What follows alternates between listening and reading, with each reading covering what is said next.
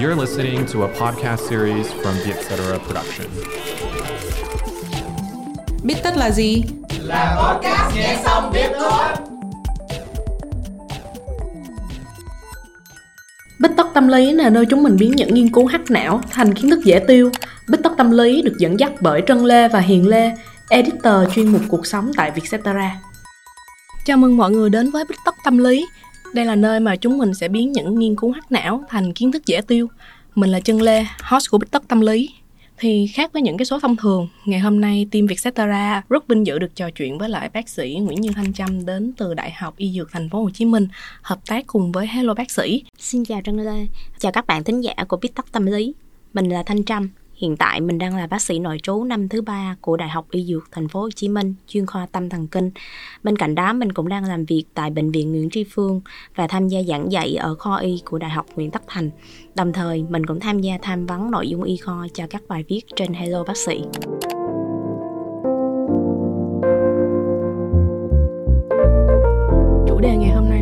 Chủ đề hết sức quen thuộc với lại bộ phận nhân viên văn phòng. Những người mà phải dành 8 tiếng, thậm chí là còn hơn để đối diện với áp lực nơi công sở, rồi những cái deadline ở trong công việc. Thì chủ đề mang tên là stress nơi công sở. Không biết bác sĩ có thể chia sẻ về trải nghiệm của bản thân khi tiếp xúc với người bệnh, kể cả những người thân quen của bác sĩ mà đang gặp stress nơi công sở không ạ? Và bên cạnh đó thì dấu hiệu nào để bác sĩ biết rằng một người đang gặp stress nơi công sở? Thực ra thì à, trong quá trình làm việc, mình đã từng gặp rất nhiều những trường hợp có các cái vấn đề về stress nơi công sở và trong công việc. Nhưng trong đó cái trường hợp mà làm mình cảm thấy nhớ nhất và ấn tượng nhất đó là một bệnh nhân nam 36 tuổi. Bạn này là leader của một nhóm phát triển ý tưởng của một công ty quảng cáo nước ngoài. Bệnh nhân đến khám vì cảm thấy là bản thân mệt mỏi, không có năng lượng làm việc, không thể tập trung và bệnh nhân bắt đầu có những cái sai sót ở trong công việc. Thì bệnh nhân này là một nam giới trẻ, khỏe ha, ở đời tuổi sung sức, chưa lập gia đình, cao tới một m 70 nhưng mà nặng có 55 kg thôi. Và lý do là gần một năm nay bệnh nhân mất ngủ. Mỗi khi nằm lên giường thì bệnh nhân luôn bị những cái suy nghĩ lo lắng, kéo đến dồn dập trong đầu và cảm giác lo lắng nó thường trực trong ngày, làm cho bệnh nhân luôn cảm thấy nôn nao, bồn chồn. Và bệnh nhân bắt đầu cảm thấy dạ dày, lúc nào cũng cồn cào, nóng rát. Ăn uống cũng mất cảm giác ngon miệng luôn. Và kết quả là bệnh nhân sụt tới gần 10 kg trong một năm qua ban đầu thì bệnh nhân này nghĩ là mình có bệnh dạ dày. Tuy nhiên sau khi mà đi khám và làm tất cả các cái xét nghiệm ở chuyên khoa tiêu hóa thì các bác sĩ ở đây thấy là cái trường hợp của bạn á, thì dạ dày nó chỉ bị viêm sung huyết nhẹ thôi. Nó không có tương ứng với các cái triệu chứng nghiêm trọng trên lâm sàng của bệnh nhân này. Khi đó thì bệnh nhân này được tư vấn đến khám phòng khám chuyên khoa tâm thần kinh. Tuy nhiên bệnh nhân từ chối.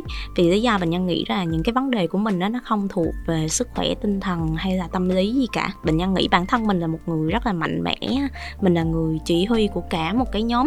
Cho nên là những cái căng thẳng, những cái áp lực thường ngày nó không thể nào ảnh hưởng hay là đánh gục bệnh nhân được. Tuy nhiên sau đó thì các vấn đề này nó ngày càng diễn tiến nặng hơn và bắt đầu ảnh hưởng tới công việc và cuộc sống, cho nên là bệnh nhân mới đến khám. Chúng ta có thể thấy thì xã hội ngày càng phát triển, sự cạnh tranh ngày càng khốc liệt hơn trong bất kỳ lĩnh vực nào cũng vậy và stress trong công việc lại ngày một phổ biến hơn stress thực ra nó là một cái phản ứng bình thường của cơ thể với những sự kiện xảy ra xung quanh chúng ta mỗi ngày. À, mình tin rằng cả mình cả trăng lê hay là các bạn khán thính giả cũng đều sẽ có những cái stress mỗi ngày trong công việc trong cuộc sống. Và stress ban đầu nó là có lợi nhờ có stress thì chúng ta mới cảm thấy biết lo lắng, chúng ta mới có áp lực, có động lực để làm việc. Giống như mình vẫn hay nghe cái câu mà không có áp lực thì không có kim cương vậy đó. Nhưng mà khi nào thì stress nó sẽ trở nên có hại? Đó là khi cơ thể chúng ta phải trải qua một giai đoạn stress quá mức và kéo dài liên tục, dẫn đến sự suy yếu về cả sức khỏe thể chất cũng như tinh thần của chúng ta.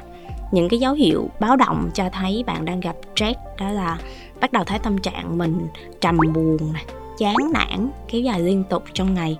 Không còn hứng thú với những niềm vui hay là sở thích trước kia của mình nữa. Và bạn bắt đầu cảm thấy là ăn uống cũng không còn ngon miệng nữa nè, rồi ngủ cũng không có được ngon giấc, luôn luôn cảm thấy mệt mỏi, chậm chạp và không có năng lượng để làm việc, không thể tập trung vào trong công việc hay là học tập ha và đôi khi một số người thì lại biểu hiện bằng cái cảm xúc căng thẳng, dễ cáu gắt với mọi người và mọi cái chuyện xung quanh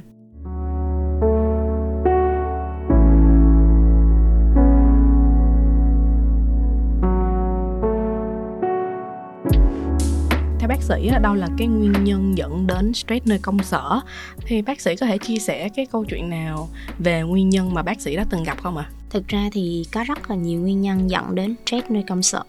Bên cạnh những lý do mà mọi người vẫn hay thấy như là căng thẳng vì deadline dồn dập nè, phải chạy deadline mỗi ngày ha, và những vấn đề trong các cái mối quan hệ với đồng nghiệp, rồi áp lực từ sếp, từ cấp trên, thì hiện nay các cái nghiên cứu cũng đã chứng minh rằng căng thẳng và stress kéo dài sẽ dẫn đến thiếu hụt một số cái chất dẫn truyền thần kinh ở trong não mà chúng ta thường gặp nhất đó là serotonin, norepinephrine và dopamine. Thì điều này sẽ dẫn đến những cái triệu chứng như là mệt mỏi nè mất năng lượng dễ cáu gắt giảm tập trung trong công việc và gây ảnh hưởng đến sức khỏe công việc và cuộc sống của người bệnh. Như trường hợp bệnh nhân lúc nãy mà mình có chia sẻ với Trang Lê và các bạn thính giả thì sau khi trò chuyện thì bệnh nhân bắt đầu có thể cởi mở chia sẻ nhiều hơn về những áp lực trong công việc đặc biệt là khi bạn này bạn phải làm việc trong một cái công ty nước ngoài, thì những yêu cầu và các cái quy định, kỷ luật nó cũng khắc khe và đòi hỏi cao hơn thì ban đầu bạn vẫn có thể làm tốt, tuy nhiên sau một thời gian dài chịu đựng những stress và căng thẳng, thì những chất dẫn truyền thần kinh trong não của bạn nó bắt đầu bị rối loạn và bạn bắt đầu biểu hiện ra các cái triệu chứng bệnh em có một cái thắc mắc là khi mà các bệnh nhân mắc vấn đề về stress nơi công sở hoặc là stress nói chung sẽ được tư vấn và điều trị thế nào ạ? Những bạn, những bệnh nhân mà mắc các vấn đề về stress nơi công sở thì nên được thăm khám và đánh giá bởi các bác sĩ chuyên khoa tâm thần kinh để xác định mức độ nặng của tình trạng stress. Từ đó, bác sĩ có thể cho bạn những cái lời khuyên thích hợp.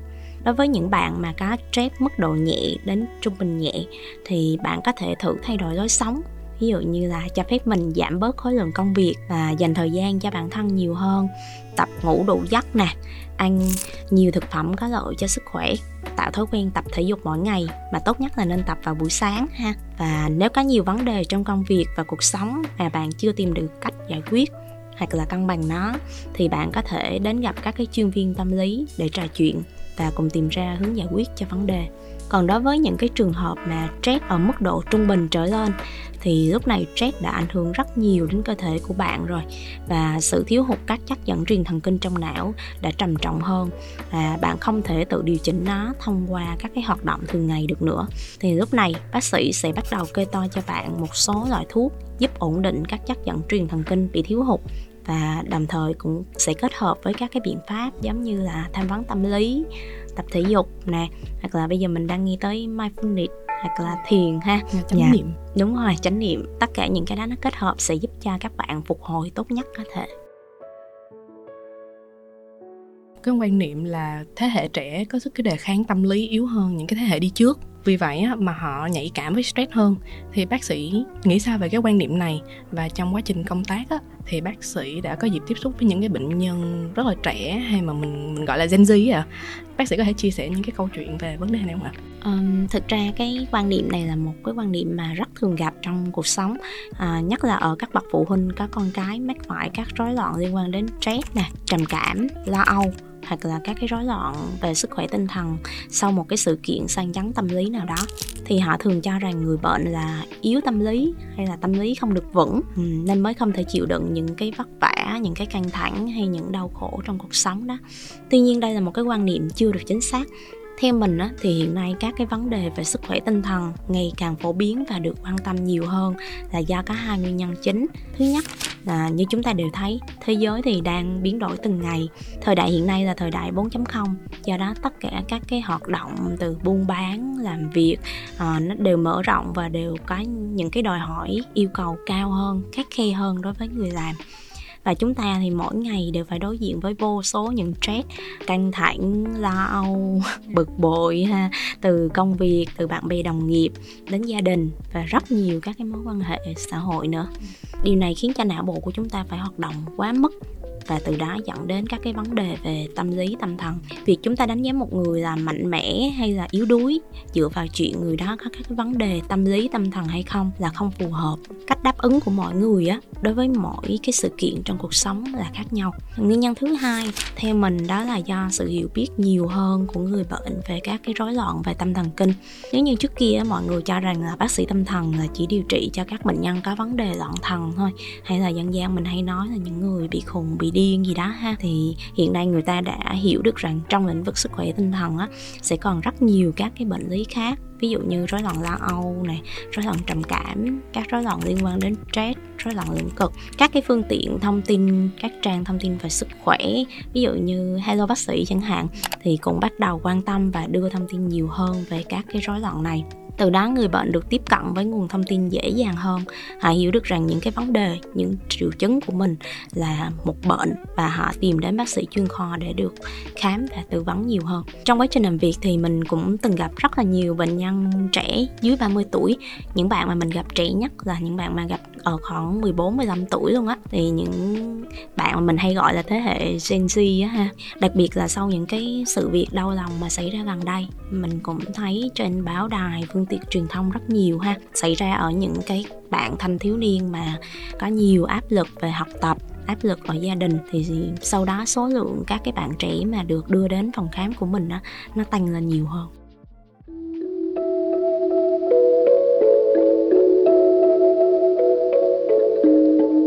Theo em biết thì stress cũng có nhiều mức độ và nó diễn ra theo chu kỳ. Thì không phải lúc nào mà mình cũng bị nặng đến mức mà mình cần phải nhờ đến sự giúp đỡ chuyên nghiệp. Như vậy thì bác sĩ có thể chia sẻ với thính giả của Vietcetera là làm cách nào để mình có thể tự chăm sóc bản thân mỗi khi mà stress tìm đến không ạ? đúng là trong cuộc sống thì mỗi ngày chúng ta đều đối diện với stress, nhưng sẽ có những lúc stress quá mức và kéo dài thì lúc đó nó bắt đầu gây hại ha. Nó làm cho chúng ta cảm thấy mệt mỏi và kiệt sức. Và những lúc đó chúng ta cần phải làm gì để ổn định lại? Thì uh, lời khuyên của trâm là các bạn có thể cố gắng sinh hoạt theo một giờ giấc cố định để đồng hồ sinh học của chúng ta luôn ổn định.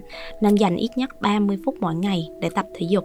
Vận động giúp ừ, tăng cường sức khỏe sự dẻo dai và đồng thời khi ta vận động như vậy thì não cũng tiết ra nhiều serotonin hơn. À, đó là một cái hormone mà nó giúp cho chúng ta cảm thấy hưng phấn vui vẻ ha.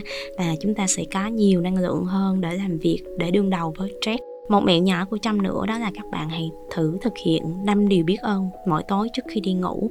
Nó có thể rất là bình dị, ví dụ như là cảm ơn lá phổi của chúng ta đã cho phép bạn thở để bạn có thể sống. Cảm ơn gia đình của bạn vì người đó là những người thân nhất trên thế gian này của bạn. Và mỗi sáng sau khi thức dậy, chúng ta hãy thực hiện 5 phút thở đánh thức năng lượng. Để làm được điều này các bạn hãy thử ngồi trên ghế ha. À, hoặc sàn nhà này thẳng lưng và vai. Nếu các bạn khán thính giả đang nghe thì các bạn có thể thử thực hiện ha. Mình sẽ ngồi ở tư thế xếp chân giống như ngồi thiền vậy đó. Và sau đó mình nhắm mắt thở như bình thường khoảng một phút thư giãn cơ mặt. Rồi thở ra tầm 4 giây. Đồng thời bụng hốt vào tới xương sống rồi sau đó hít vào thật chậm, cố gắng tập trung vào hơi thở, đúng nhịp điệu và thời gian. Bạn cũng có thể kết hợp mở nhạc thiền trong 5 phút thở này để giúp cho tâm trí của chúng ta nhẹ nhàng và sảng khoái hơn khi bắt đầu một ngày mới. Và 5 phút thở này sẽ giúp các bạn thải độc và tăng cường năng lượng vô cùng tốt mỗi ngày giới trẻ bây giờ với giới trẻ trước đây là bây giờ mình sẽ có mạng xã hội mình có những cái thiết bị điện tử.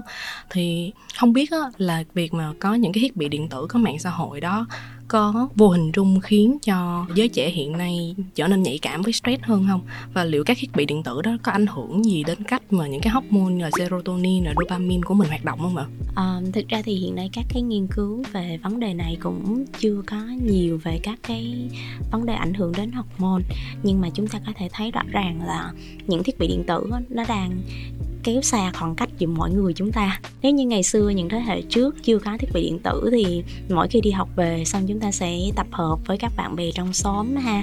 Chơi nhảy dây nè, chơi cướp cờ cùng nhau tắm sông bơi gì đó. Nhưng mà bây giờ thì mỗi đứa bé nó đi học về nhà xong mà nó sẽ ôm ipad, ôm điện thoại hoặc là nó coi tivi ờ, và nó không có các cái giao tiếp xã hội thì rõ ràng cái việc mà cách ly nó ra như vậy á, nó sẽ làm trẻ giảm những cái tương tác, nó sẽ mất đi một cái nguồn hỗ trợ rất là lớn từ bạn bè và nó cũng làm cho cái lối sống của những cái bạn trẻ hiện nay nó trở nên thụ động hơn. Các bạn chủ yếu là chỉ nằm nhà, coi điện thoại, coi ipad, chứ các bạn không có những cái hoạt động vận động vui chơi như trước kia và giống như lúc nãy trâm đã chia sẻ thì mỗi khi mà mình vận động này mình vui chơi, mình cười đùa như vậy, thì não mình nó hưng phấn, nó vui vẻ. Và những cái hormone giống như serotonin, dopamine, nó là những cái hormone mà được gọi là hormone vui vẻ hành hormone hạnh phúc á ừ, thì nó cũng tiết ra nhiều hơn. Nhưng mà khi mình mắc những cái mối liên kết đó thì có lẽ là một phần nó ảnh hưởng đến não bộ của chúng ta. Và thứ hai nữa là các bạn mà khi mà sử dụng thiết bị điện tử quá nhiều á cái giờ giấc của mấy bạn dễ bị đảo lộn á. À, mình hay hay gọi là thế hệ sống giờ mỹ hay là cú đêm gì đó. Cái việc mà sinh hoạt theo giờ giấc không đúng như vậy á nó cũng làm xáo trộn những cái hormone trong cơ thể của chúng ta rất là nhiều và cũng làm tăng khả năng mắc các cái vấn đề về stress hoặc là các cái rối loạn về tâm lý tâm thần. Cảm ơn bác sĩ thanh trâm cảm ơn hello bác sĩ đã nhận lời của Vietcetera tham gia vào bích tất tâm lý ngày hôm nay. Cảm ơn các bạn đã lắng nghe podcast bích tất tâm lý.